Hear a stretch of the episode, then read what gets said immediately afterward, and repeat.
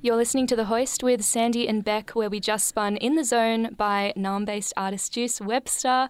And we are so lucky to have her in the studio tonight to chat about this new era of Juice, having just put out another single, Headaches, only a couple weeks ago. Thank you so much for joining us. Thank you so much for having me. We are stoked and have to first give you a really big congrats on these two new releases. It has been about two years, actually almost exactly two years since you released new music um, with your 2021 EP More Than Reaction. How does it feel now having new music out again? It's so nice. I was um, I was pretty daunted because it does it did feel like quite a big gap, and I think this new music feels quite different. Um, from where, kind of where I left off. Mm. So I was I was pretty scared, but in a good way, like a, a good kind of anxious, I think. But yeah, it feels amazing, and um, people have been super lovely, um, and yeah, it's just it's just good to kind of be in that in that headspace again and kind of be mm. back in that realm, you know. Back in the zone. In the yeah. zone. in the zone, if you will. right out of my mouth. Yeah. Right out of my mouth. We were actually just talking about on air how um, the lovely Juice I got to have a chat with in 2021 following the release of More Than Reaction. And so we've just come full circle yeah. here. Uh, because that was in the plight of COVID mm. and we had to do it over Zoom. But now we're in the flesh, in the studio. Yeah. And what beautiful tracks we have to celebrate today. So we're very excited excited. Thank mm. you. Yeah. I'm so interested in hearing a bit about what happened in those two years because the as we said, it is kind of like a new era for you um, sonically. It's a bit more pop leaning mm. indie rock with, dare I say, a 2000s tinge at Ooh. times for me, um, which is it is quite different from your previous EP. How did that occur? Like, have you been mm. experimenting quite a bit with different sounds in the last couple years, or did you lay off music for a while completely? I didn't lay off music. I think um, a big inspiration behind kind of the newer sound really came from um, playing live shows um, with um, my band. So I, I started mm. playing with kind of this group of people. I think it was kind of at the start of 2020, even. Um, we just played a few shows, and I just I think I felt like you know, the songs that we would play live that were a bit bigger and a bit, you know, had a bit more movement to them or momentum to them just felt really, really fun to play, particularly mm. with a band. Um, and I just wanted to do a bit more of that. That's not to say that all of my new music is kind of in that world, but yeah. um, that was definitely a big inspiration. And also just like really that specific band, the specific group of people I was playing with, I just was really inspired by them as musicians and um, they also I felt like brought so much to my new songs because um, I kind of started playing a lot of the new, the new music live mm. a little hmm. while ago, um, and I played it quite a lot before I recorded it, um, which was also a really nice thing to be able to do because I felt like I learnt so much about those new songs in playing them live. Um, and yeah, the the way that my band responded to new demos I brought in or things like that really informed the sound of the new music. Mm, so special. And you do have such an incredible band backing you. Um, I know, for example, your bassist, Noah Hutchinson, who is actually a member of Empress, who we had on yeah. the show a couple of weeks ago.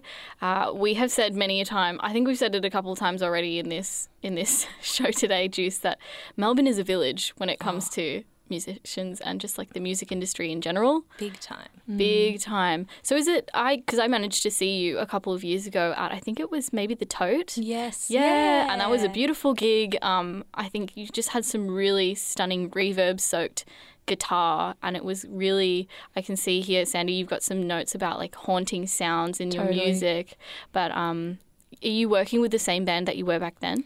Yes, yeah, so on the new body of work um or just like the new yeah new music they're they're um they I did make that with this band. So mm-hmm. I live tracked um all the songs were live tracked. So wow.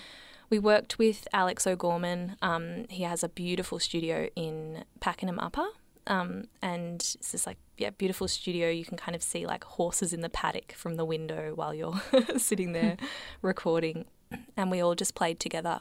Excuse me sorry Um, we all just played together, um, and it was so nice. Like just kind of being in that environment, and I had never recorded like that before, mm. and it felt like I think just after playing those shows live, it just kind of felt like the only way to do it, really, for Yeah. the new music. I think it just needed it needed that kind of energy and that um, yeah, that kind of there's like a rawness to it, and I feel like um, everyone's sort of playing off each other um, in a way that I don't know if I would have been able to achieve um, without that particular kind of setup. Definitely. Um, yeah, and just each kind of member, I guess, well, well, yeah, each member of the band, they're all involved in so many various projects, and they're just so incredibly talented in you know their own right. And um, yeah, I'm just really inspired by them, and yeah, I feel like they brought a lot to the table, So great to have those people around you as well when you're Mm. creating. big time. Yeah.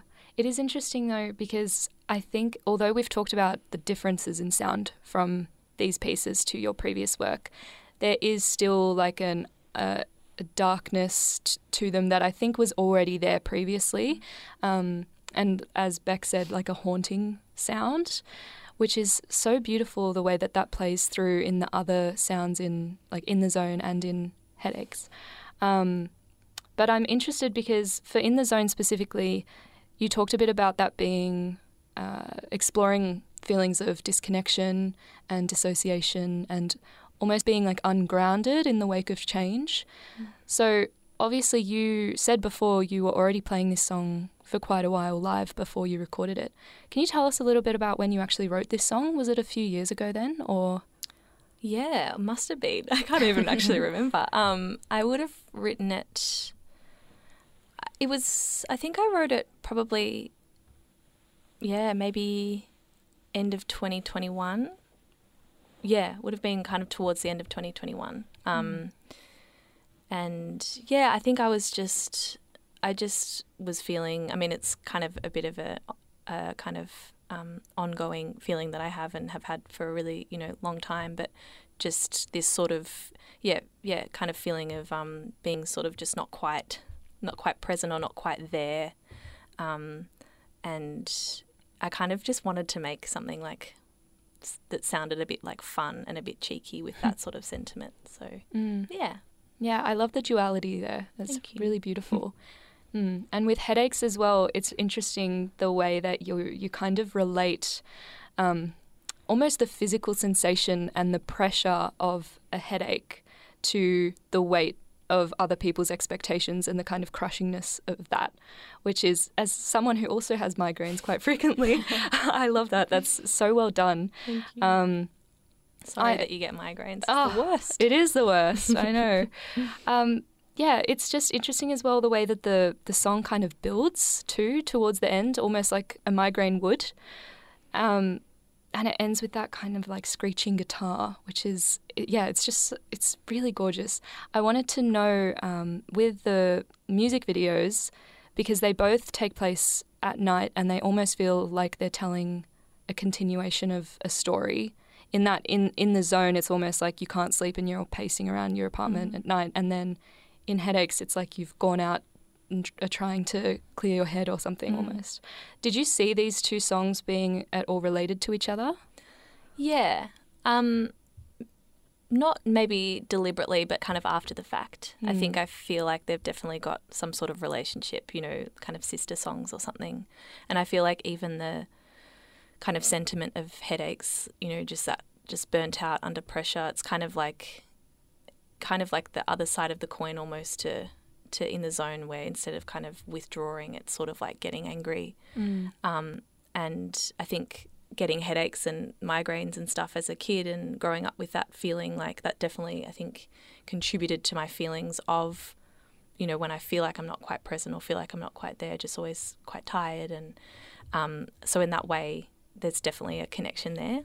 Um, and then with the kind of visuals and the the videos yeah I just I don't really know what it was necessarily I just really thought that they needed to be at nighttime Mm. and kind of a lot of I think the visuals kind of for a lot of the new music that I've made like it just kind of feels like it needs to exist in this I don't know like this restless kind of I feel like there's something about nighttime that you know it's it's like a bit lonely but a bit um, liberating as well um, Mm. and yeah yeah I just kind of wanted to I guess dive deeper into that yeah I think the imagery imagery, excuse me, really matches what we were talking about before, being that like dark folk pop energy that you are kind of presenting uh, through the tone and the aesthetic of your work.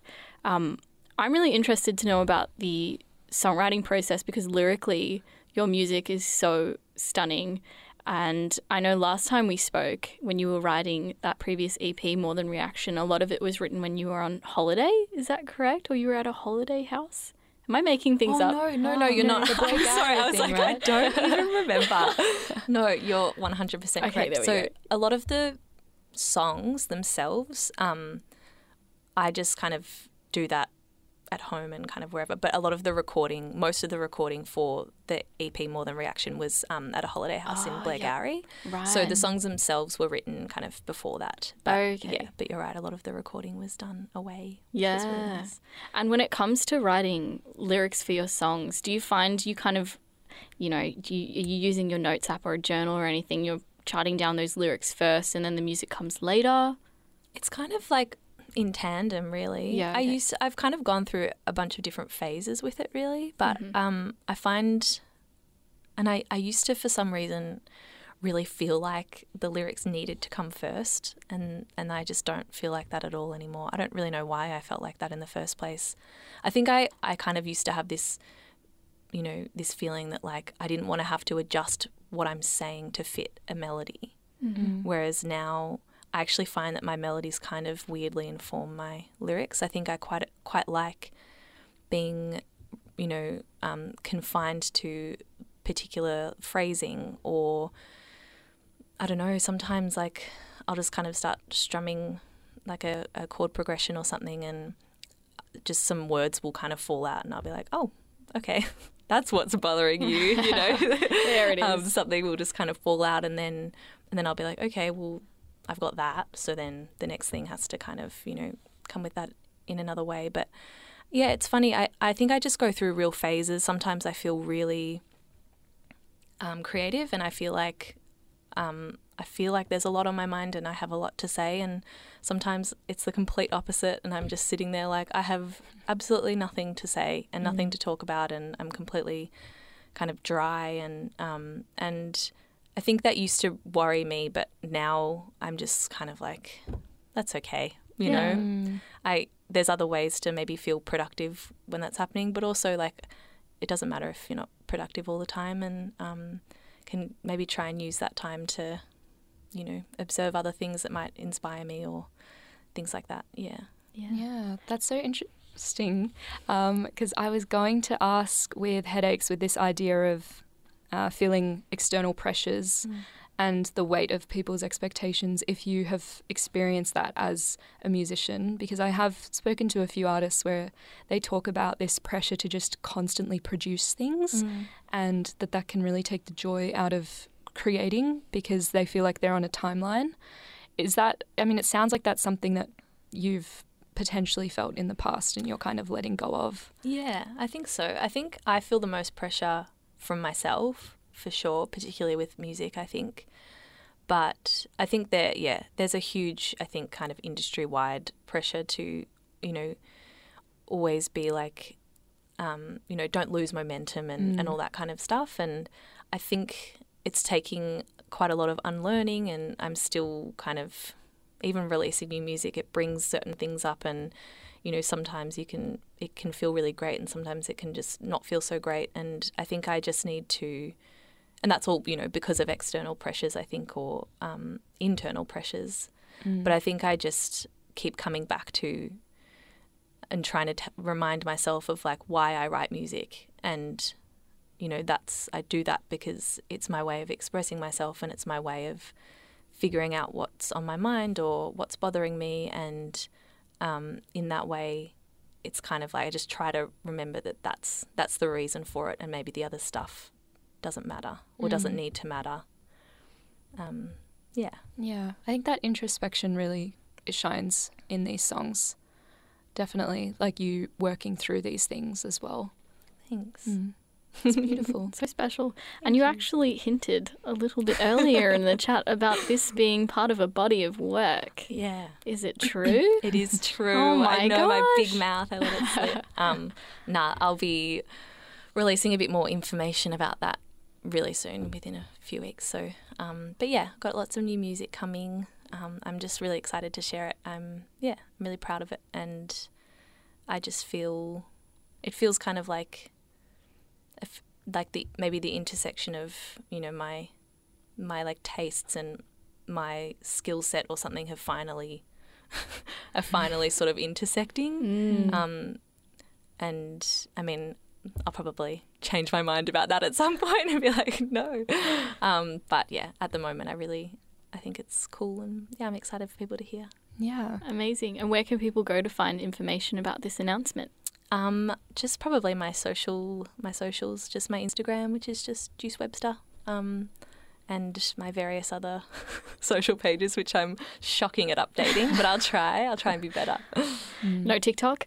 no, oh, I've tried. I've got an account, and there's no video. I haven't posted a single video yet because I just. I don't know what to do. Oh, TikTok it's is just hard. it's it actually looks so difficult. I don't even know how people make videos know. on it. It's just crazy. I agree. I know. Speaking as someone who has TikTok, Sandie, do you find it hard or you I don't make TikToks. Mm, you just lurk. I just watch them. same as same as you. I just yeah. I just watch them and save them mm, um, for my own enjoyment. But yes, I know it's so hard. Maybe one day that'll be the next evolution of Juice Webster, yeah. TikTok star. yeah, exactly. But I really like that you're. Um, I really like that you're allowing yourself to evolve creatively in your sound and also not putting pressure on yourself that this is what you'll sound like forever. You might go through a million different evolutions mm. of Juice and this is the this is kind of the stage that you're at now and it's so beautiful and just in like I hope you enjoy it because it's I can't wait I genuinely can't wait to hear the bigger body that you're hinting at because just from these two singles I'm obsessed thank you they're stunning oh that's really nice I'm um yeah I'm excited to share it um and yeah I mean I think I don't know I I love when artists kind of choose something different for a bit or you know, play around with a new sound. Maybe they've got a new instrument or a new toy or something, and mm. you know, they muck around for a bit, and it it kind of inspires something else. And I just think it's really important. And yeah, mm. I'm glad that that's coming through a bit. Definitely. Lovely. Well, thank you so much, Juice, for joining us today. Thanks it's been such me. a pleasure um, to be able to chat about your two singles, In the Zone and Headaches. As uh, Juice said before, head to her socials at Juice Webster if you want to keep up to date with this forthcoming body of work. We are now going to play Headaches for you. You are listening to The Hoist on SYN 90.7 FM with Bec and Sandie. Thank you, Juice, for being here. Thanks so much for having me.